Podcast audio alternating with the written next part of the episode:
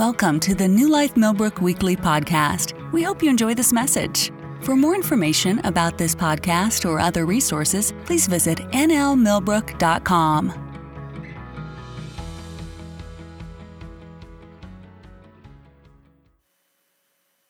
I'm Pastor Peter Kova. It's so great to be in front of you guys today. And let's go ahead and dive into the word that God has for us. Father, we just thank you for this incredible opportunity to be in your presence, to hear your word, to speak unashamedly on what you are wanting to communicate to us. God, I just thank you that you're a God that redeems, you're a God that resurrects, you're a God that still works today, that you have not retired, that you have not backed down, that you have not aged out, that you are still today the same God that has performed all of this time, that still loves his people, that still engages uh, his sons and daughters in 2022, just like you did 2,000 years ago. And we're so grateful for. Amen and amen. Uh, I want to, we're starting a new series called Lost Languages. Um, this is something that has been birthed months and months ago, and I honestly have been waiting for the moment. Not because of the transition that took place, but just for the when. When does God want to, to release this word? So um, we're going to begin the series. I can be honest and tell you, typically my series are three to four weeks. I have no idea how long this is going to last. This, could be a while. Um, but each week is, is imperative. I want to preach on a dangerous epidemic that is spreading across our world. And it's like a virus. It's unseen, but the effects have been made known for years and years. This is not something that's contagious by traditional means, like drinking after somebody or grabbing a doorknob or walking through Walmart. No, this is an issue that is stirring around our world and has permeated every level of society. It has affected the rich and the poor. It is something that has devastated every ethnicity and gender, and there is no one uh, that is immune to what's been going on. This virus has seeped into our churches, into our schools, and it resides in our cars and our homes. And areas that used to fight against it, unfortunately, are seemingly embracing it as if it's gospel. This travesty that's taken place, I've done it, you've done it, your neighbors have done it. And I'm not quite sure if anybody who hasn't participated in this, but I can tell you this that if this continues, our faith will change dramatically. This message is not fear mongering, it's not meant to scare anybody, it's not meant to condemn or to shame anybody. This is actually a message written by me for me. And I'm sharing with what's the journey that's been going on in my heart. Today I want to talk about a people who've lost their language. I want to talk about a people who stopped speaking and are now becoming the culture that they were called to change. John 15, John 16, John 17, and John 18 have a unique phrasing that they use when it refers to the body of Christ. One says that you are not of this world. Another one says that I am not of this world, and neither are my followers. One says that the world will hate you because they don't know you. One talks about how the world will despise you because you're not one of them. God has this huge idea that's taken place in the Gospel of John that we should not be part of what's taken place in this world. Why? Because you're not from this world. Now, before you get all spooky and History Channel and ancient aliens on me, I'm not saying you guys came down from spaceships. But what has happened is, is that once we have received Christ as our Savior, the old man is gone, the new man is here, and we are not who you used to be. The other day, I was at Walmart and I watched something that took place that was, unfortunately, in our world, in our society, seemingly normal. And I understand, I'm not judging anybody by this, but I watched this man just unload on one of the poor ladies working at Walmart. He's yelling, he's losing his mind. I'm not quite sure what happened. I don't know. But all I hear as I'm walking by is, This is America, speak English. And I well, paused and I backed up, and she smiled. She said, and walked away. I was like, "Ooh, that escalated." And this is what took place in my heart.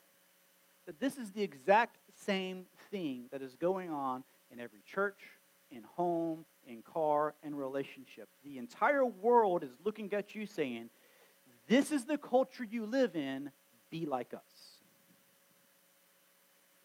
And what's taken place in our world is we are seeing of epic proportions people letting go of their culture that they're called from to embrace a culture that they were never supposed to be a part of. And what I'm watching in my life, maybe in your life, in your family's life, in the churches as a whole, is this big, huge conundrum that's taken place. And it looks like this We've let go of our original intent home and now are embracing the world as if we were supposed to be here the entire time. And I'm watching people that will, on a form, identify with their origins, with what their genes say. On a form, they're writing that they are uh, uh, Hispanic. They're, they're writing that they are of, of different nationalities. But when you talk to them, when you look at them, when they watch how they dress, when you listen to what they say, when you listen to the music they listen to, when you see them in society, you have no idea that they were originally born somewhere else. Because what happens is when we stop speaking our language, we give up on our culture. And this is what's happening in our world today. The church has begun losing its voice.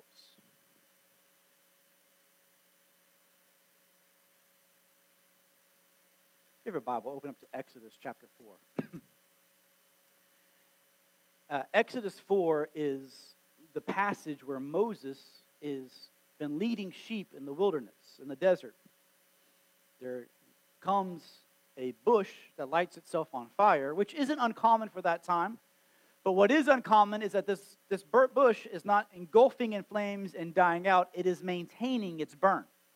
And what it's burning is not dying, it's staying alive, which I can imagine would catch anybody's eye. So Moses turns to look, and out of it a voice comes. It's the voice of the Lord calling him to something. In verse 1, then Moses answered and said, Behold, they will not believe me. What he's called to do is to go back to Egypt and rescue the Israelites from the bondage of the Egyptians. They will not believe me or listen to my voice, for they will say, The Lord did not appear to you. And the Lord said, What is in your hand? And he said, A staff, and he threw it on the ground. And as he threw it on the ground, it became a serpent. And Moses ran from it. It's a good idea. He's a smart man. There's two types of snakes that, I, that, that should exist dead ones and really, really dead ones. I will run off a road to hit a snake. Has anybody witnessed from that? One of my favorite stories in my life, I had a horrible day. I was living in, in Lehigh Acres in Florida, and I just had just a bad day. You ever had just, just the worst, and you're fuming mad. And you, you have all of these things where you're not going to yell at somebody and you're not going to chew them out because you know that's not right, but you're, you, know, you know what I'm talking about. And I opened my house door and I slammed the door. I just got the phone and I walked out, and a snake is at my feet. And the snake pulls its head back, and I went, whoa! And then he lunged at me, to which I stepped and punted the snake end over end. And it looked at me and then took off, like, what in the world just happened? Can I tell you? Still highlight of my life.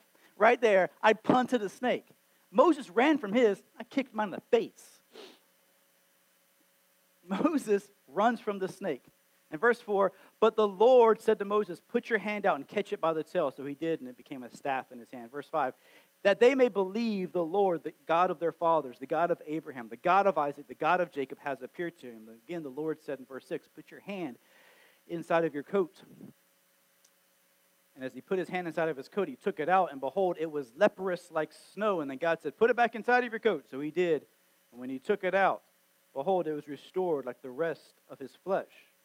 This is where it gets crazy. In verse 8, if they do not believe you, God said, or listen to the first sign, they may believe a latter sign.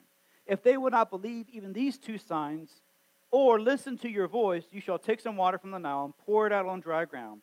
And the water you take from the Nile will become blood on dry ground. But Moses said, Oh, my Lord, I am not eloquent, either in past since you have spoken to your servant, but I am slow of speech. Leave that verse up there for me. This is where everything shifts for the vast majority of my life, I have been taught that Moses had a speech impediment. Maybe he stuttered really, really badly. Maybe he just had a really girly voice. I don't really know. But it was always this idea that Moses had a speech impediment, and he asks God, Can you let Aaron speak on my behalf? So he does. Here's where it bothers me. How come Moses didn't need Aaron in the wilderness to speak on his behalf? Why was it just with Pharaoh and Pharaoh's people? So, like any nerd, I retired to my nerdery and started Googling everything. When I found a couple of answers, I decided to call one of my college professors and say, hey, this is what's going on. Can you help me with this? To which he replies to me, this is one of the biggest church misnomers. Moses most likely did not have a speech impediment, he says. He says, you need to understand the full story. So we walk through the story. And this is what happens. Moses is born in the land of Egypt. He is raised in the house of Pharaoh. He is raised as a son of Pharaoh. He decides to get angry. He kills a man and he runs for 40 years to the land of Midian. And then God tells him to go back and speak. So picture this for a moment, if you will. Let's just hypothetically say you are born in Germany, you speak German, you are raised in that culture until you are roughly about 20 years old. Then you move to America where you're not speaking German, you're speaking English for 40 straight years. And then I tell you, go back and speak German. I feel like you may stutter and stammer. If anybody here is bilingual, they understand that idea of if I don't use my language, I get rusty really quick. And Moses is going, I don't speak the language anymore. It's been so long. And this is what's taken place in our churches is that God is calling our church to go back to what it was supposed to be and we're standing here going, but I don't speak the language. He's telling us to revive and to have these moments and to have all of this thing going on and we're standing here going, good idea God, but can you get somebody else to do it for us?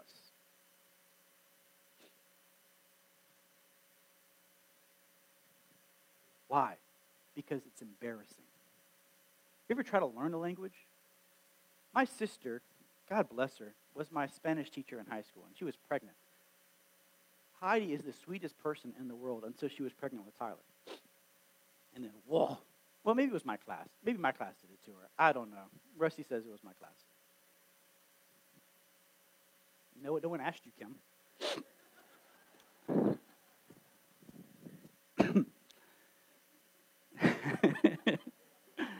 oh, well, I'll talk back. You know, no.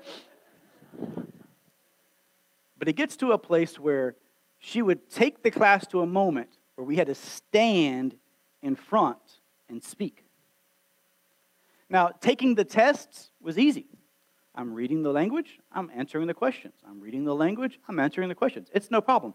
But there comes a line when your brain goes, I can read and understand, but my mouth goes, No, you don't. And this is what's taken place in the life of Moses, and this is what's taken place in our life is that God is asking us to go back and speak a language that we have forgotten and a language that we have let go of. And can I tell you, it's going to be awkward. When you're going back and chasing after the things of God and you're bringing back things from the dead and you're walking this out again, it can be awkward. You're going to stutter. You're going to stammer. You're going to say the wrong things. But can I tell you, you get up and you keep learning. Because the risk of losing this cultural language is devastating for generations. Because in your language is the invisible strings of DNA that connect the past to the present. And once we cut those strings, we have nothing to give our kids except for what's already visible before them. And this is the problem that we're finding ourselves in. When we lose our dialect, we lose our culture. English is spoken all around the world, but you can tell the difference when somebody is from Alabama and when somebody's from Pakistan. Call a help desk, you'll figure it out. Go anywhere. In fact, there's a lady in uh, Walmart in Prattville um, who is uh, from the UK. She speaks English, obviously, but everybody stops and goes, Where are you from? Bless your heart. Can I tell you, there's a lot of Christians that may speak the language, but when we give up our Pentecostal dialect, we lose our culture. When we start to try to blend in with everybody else, we lose what makes us different. Can I tell you really quick? New Life is not meant to be a cookie cutter church. New Life is not meant to speak like everybody else. New Life is not meant to sound like everybody else. We can have the same seats, and we can have the same music, and we can have the same speakers. But you know what should be different? How we talk. Our dialect of how we communicate the things of God should be different. When a language gets lost, guys, there's no bridge to the past, there's no bridge to our history, there's no connection to our inheritance anymore. And can I tell you, for generations upon generations upon generations, you can go to Azusa Street, you can go even further back. There have been men and women of God that have been fighting for something.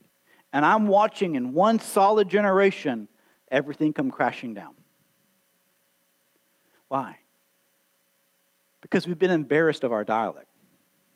We've been embarrassed on how we speak. We've had too many people say, Where are you from? We've had too many questions of why do you talk like that? And it's just easier to blend in than it is to stand out. When a language gets lost, all future generations will be left up to their own devices and assumptions to determine how we got here. When we watch History Channel or anything else, and you start studying ancient cultures, we start walking through when you start looking at archaeology and other things that they're writing. And you know what we do? We begin to assume that what they're saying means this. But it could mean something else. And now we're watching a generation of kids being raised up, and they're not speaking the languages that your grandma spoke. They're not speaking the languages that your mama and daddy spoke. And now they're beginning to assume that to have what grandmama had and to have what great grandmama have, we just got to figure it out on our own. When Pastor Heidi asked me about bringing the kids back into worship, it was one of the most uh, confusing moments as, as a pastor because, on one hand, no. On the other hand, it's an opportunity for a parent to teach a language of worship to their kids. It's an opportunity for you to elbow and go, This is how we worship. This is why we raise our hands. This is why we clap. This is why we sing. I had a conversation with Malachi uh, during the offering. Why, why were your eyes closed? Were you worshiping? I fell asleep. Then stand up. We're not sleeping. Get up. We're coaching them in our language. We're walking through the why behind what we have done.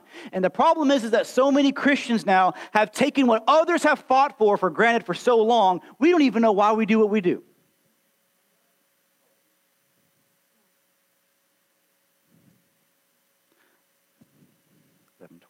I've got time to walk through one language.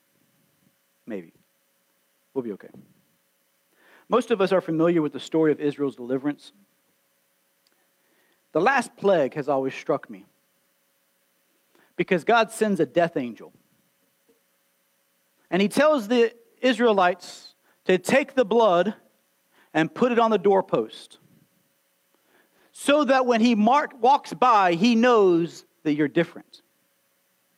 And he passes over your house. You know what is interesting to me? Why didn't God just say, don't go over there? Because when God reigns, it rains on all people. But there's supposed to be a mark that sets you different than everybody else. That mark is called the blood of Jesus.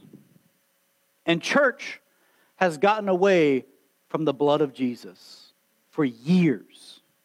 Years. Because it's not comfortable and it's not trendy and it's messy and it's gross. I've heard parents say, when y'all talk about the blood, kind of my kids, it's kind of weirding them out. Okay? But yet they can go and play video games where they literally explode people. We can scroll through TikTok. We can watch YouTube. We can, we can go to the movies and we can celebrate somebody getting annihilated. But when the church begins to speak about the blood of Jesus, everybody wants to pull back because that's not okay. Why? Because it's in the blood of Jesus where your power comes from. I, I remember a day when I would wake up and I would have a hard day or whatever was going on, and my life had just fallen apart. This is years and years and years and years ago. And I could call on Elaine Turner and tell her what was going on. You know what she would do? She would prophesy over me, and then she would do something old school called, I'm going to plead the blood of Jesus over your life and she would begin to decree, and she would begin to declare, and she would begin to lay hands on me, and she would begin to speak the blood over me. And she, why? Because there is power in the blood of Jesus. And once we take that out of our thing and we just talk about the sweetness of Him, which is great, He's a wonderful, loving Father. But you know what? The blood was on purpose, the blood was real, and the blood was meant for something. And we're just throwing it away because other people don't like it. Can I tell you, the moment that our church has become too relevant for the blood of Jesus is the moment we should shut our doors. Why is it that every other culture gets to say what they want to say, but we have to be quiet? What makes people uncomfortable? Good. It might offend somebody, hopefully. One of the craziest things this week for me is getting calls from other pastors who had heard about, uh, you know, taking the role over, and they ask one question. Is Sunday service at New Life meant for the believer or the unbeliever?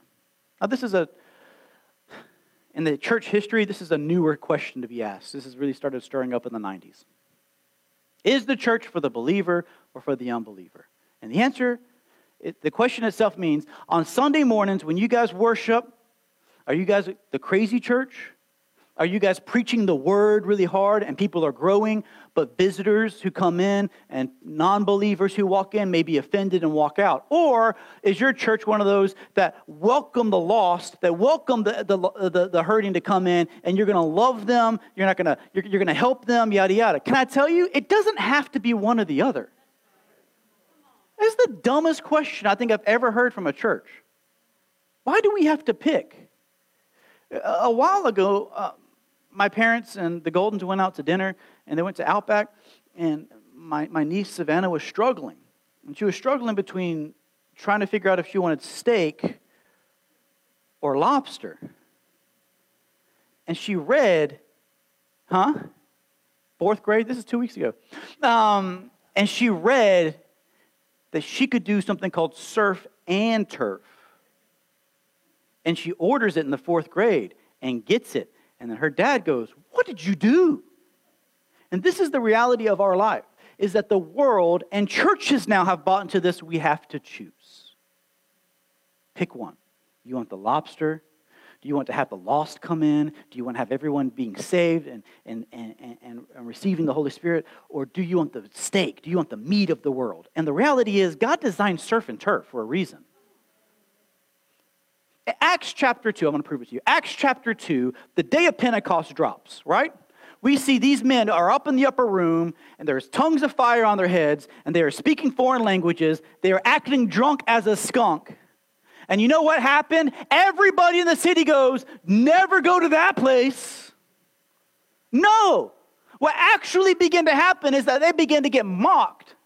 Because when they see something different, they can't understand the why, so they mock it. And what Peter does is he stands up and goes, They're not drunk. They're just doing what Joel chapter 2 prophesied. They're walking him through that they're not crazy as you think. What they are is filled with the Holy Spirit. And then all the crowd goes, The Holy Spirit can't have that. No. The Bible says, and 3,000 were added in that day. You had 3,000 people go from I'm anti God to getting saved. Why? Because there was something different about what was going on inside that church. And they went from a few men in the upper room to a hundredfold return really, really quick because they knew who they were. Are people going to go, oh, you go to that church, huh? Of course they are. Why? They don't understand. They don't understand why we plead the blood of Jesus over somebody's life. They don't understand the why behind what we do. And as we're going through these lost languages, we're going to walk through what's taken place and why we do what we do.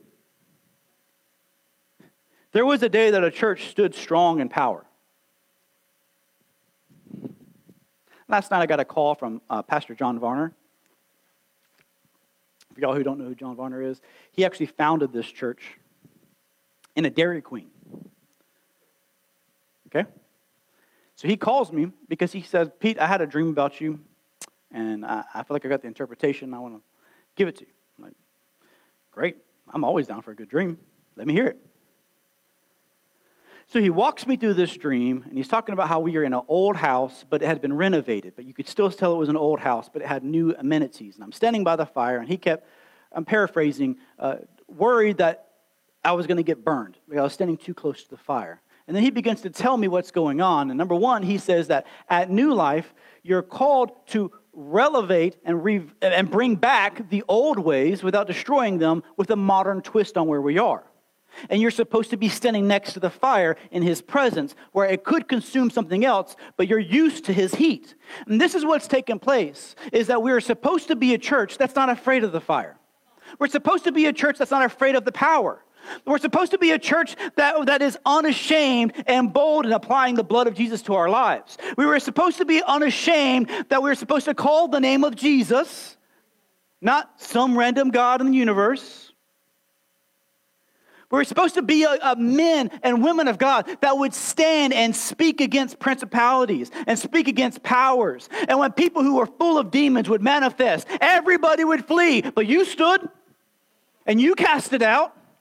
That's, that's old time. That's not old time. We've just accepted them and we've medicated them. I'm not saying all medicine is bad, but guys, at what point have we realized that the demons haven't changed. They're still here. And maybe, just maybe, they don't manifest around people like this anymore because they don't have to.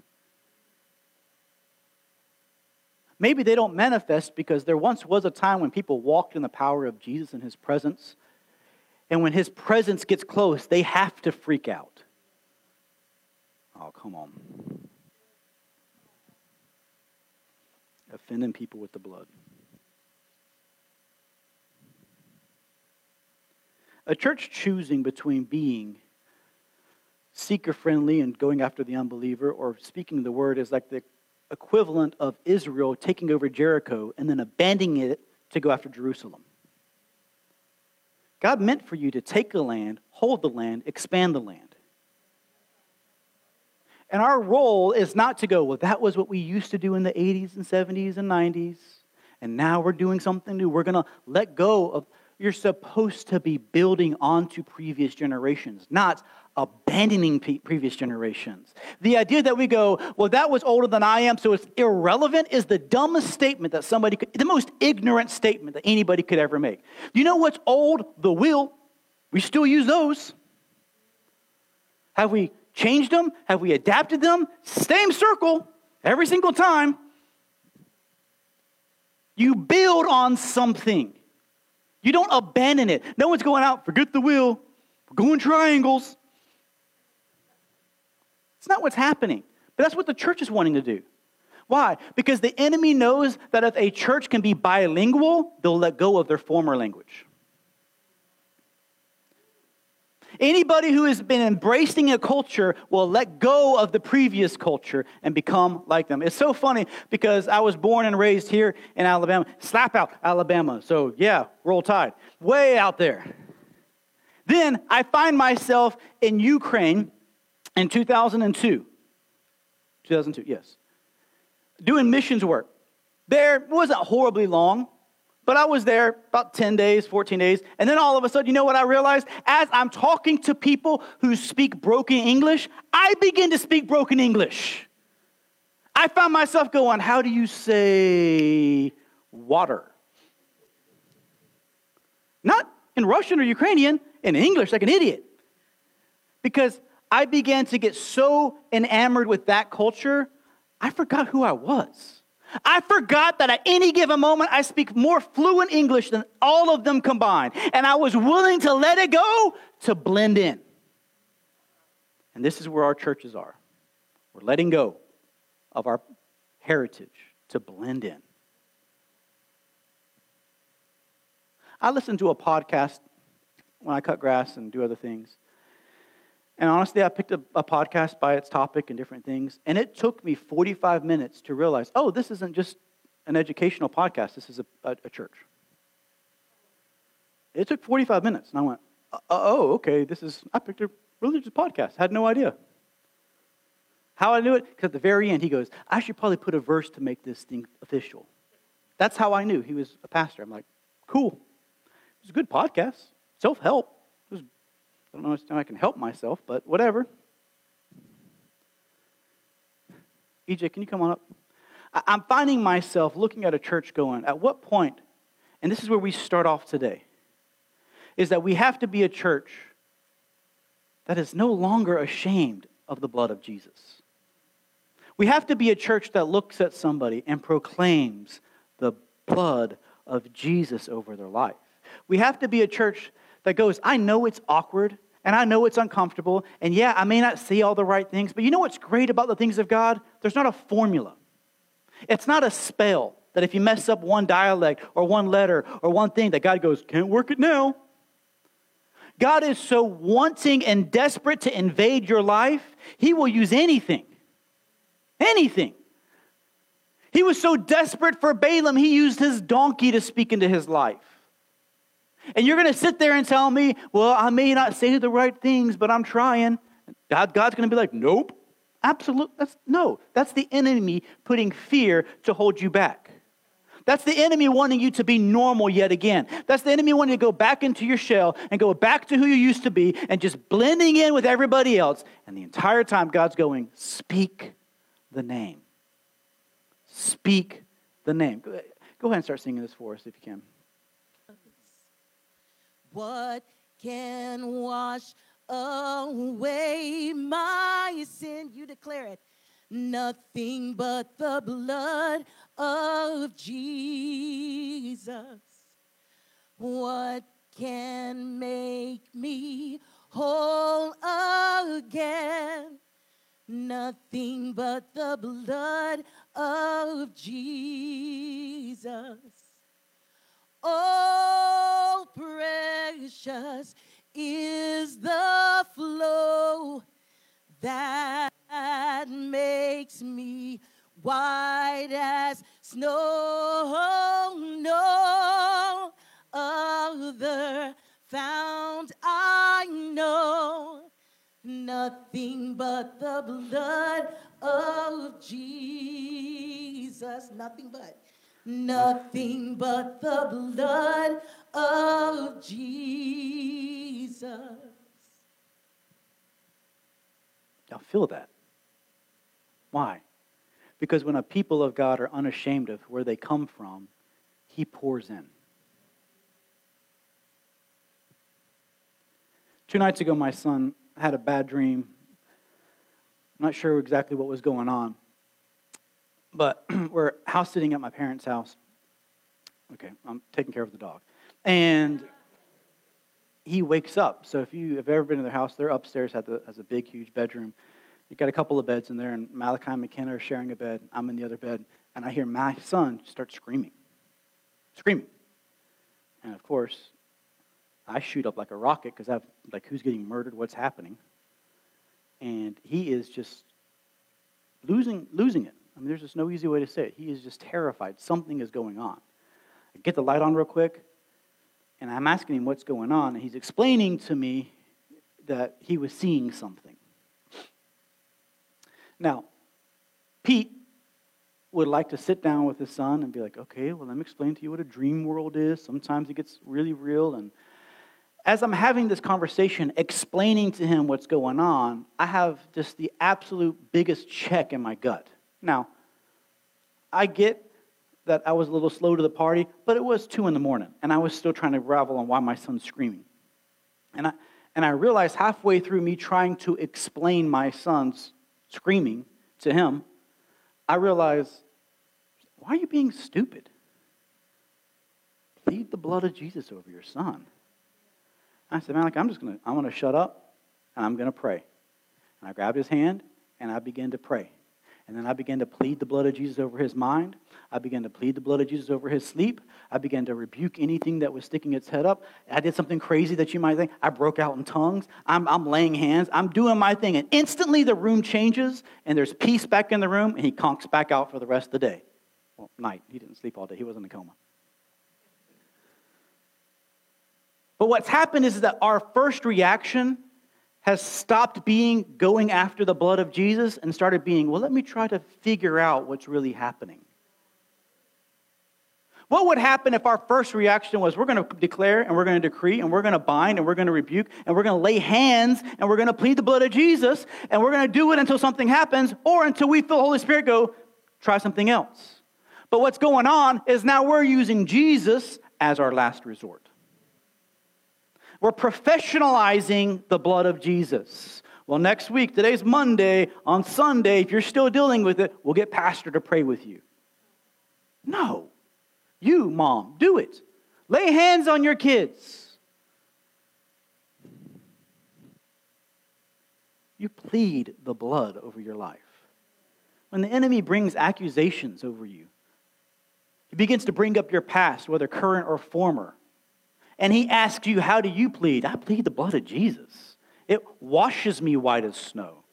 When you begin to have sickness in your body, I plead the blood of Jesus that has, that has healed all sicknesses and disease. When you begin to have thoughts in your minds of hurting yourself or depression, I plead the blood of Jesus that I am an overcomer, that I'm not going under. When you start having issues in your, in your relationships, I plead the blood of Jesus. Hey, you know your kids are going to go crazy and they're going to smoke weed and they're going to get drunk and they're going to go party. I plead the blood of Jesus over my kid's life. The economy is going to tank. Well, I'm going to plead the blood of Jesus over my doorpost. I know these things take place in the world, but there used to be a people that used to stand up and say, It may happen to you and it may happen to you, but as for me and my house, I plead the blood of Jesus. There used to be a group of people that didn't care what the economy said, they didn't care who was in the White House or Congress or Senate, they didn't care who was doing whatever because it no matter what took place, they put the blood on their door and said, I plead the blood of Jesus. A thousand may fall on one side, 10,000 at the other, but it's not coming to my house. Why? Why? Because of the blood of Jesus.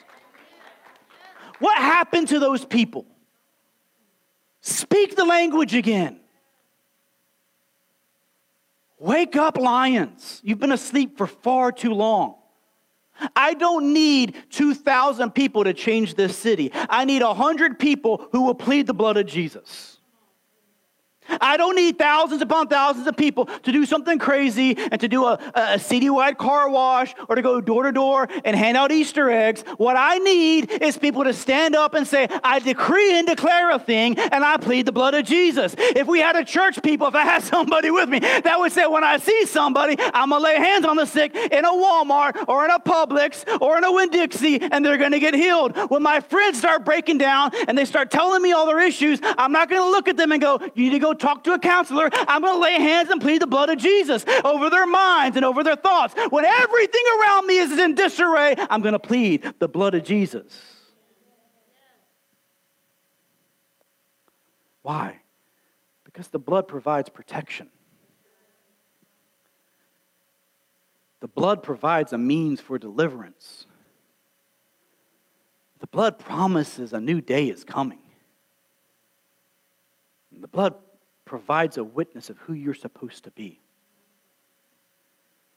When Jesus died on that cross, his blood wasn't wasted, it wasn't expired. We don't have to explain ourselves away any longer.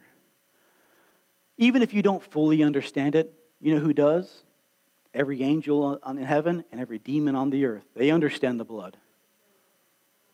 They understand what's going on the disciples were out casting out demons, and some other people just kind of saw what they were doing and thought, that looks cool. And they began to lay hands on people, and they got healed. And they began to cast out demons. And you know what the disciples did? Rebuked them because they weren't one of us.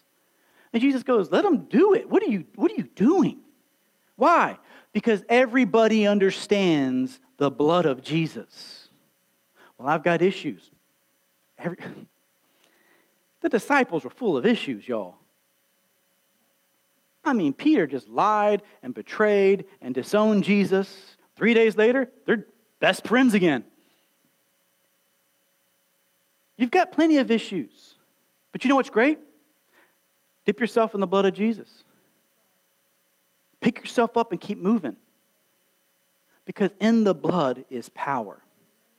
I can give you three ways to make your finances better. I can give you five, five steps to have friends at work. I can do all those things to help you, you know, have, have a better outlook on life and to have peace in your, in your home. I can do all of those things and I can give you all of the good the good things you can go buy at Barnes & Noble and buy at, at, at, Borders. You can go to, to Books A Million and tell you how to get those issues taken place. But can I tell you, there's not a single issue on the earth that's more powerful than the blood of Jesus.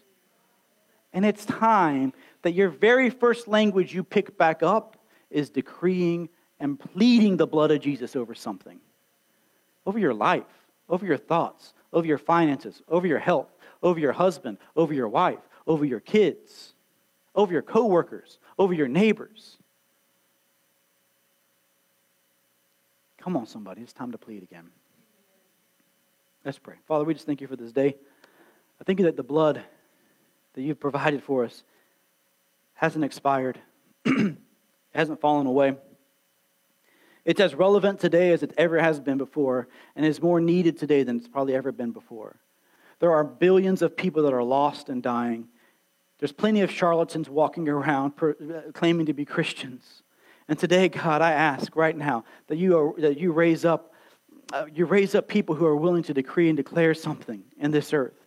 God, right now over the river region, over Millbrook and Prattville, Wetumpka, over Montgomery, over, over Elmore, over every area that we can possibly lay our hands to right now, over Clinton, uh, you name it, Autaugaville, God, we decree and declare a thing that, God, you are moving again in the river region again. That there are people that are seeking your face. God, I just ask that you begin to raise them up from the north, the south, the east, the west. We decree and declare a thing to be done, God. I thank you that the blood of Jesus is going to be resting on the doorpost of new life and the families of those over new life. And that no matter what takes place, we will have a testimony that we were survived and we, we, we thrived in the midst of a famine, God. That we can do exactly what you have called us to do for, for, for thousands of years because of the powerful name of Jesus. And we just thank you for it.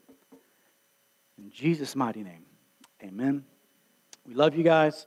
Have a great day. We'll pick up part two on this. But this week, plead the blood of Jesus over somebody's life, over your life. Amen? Let's do it.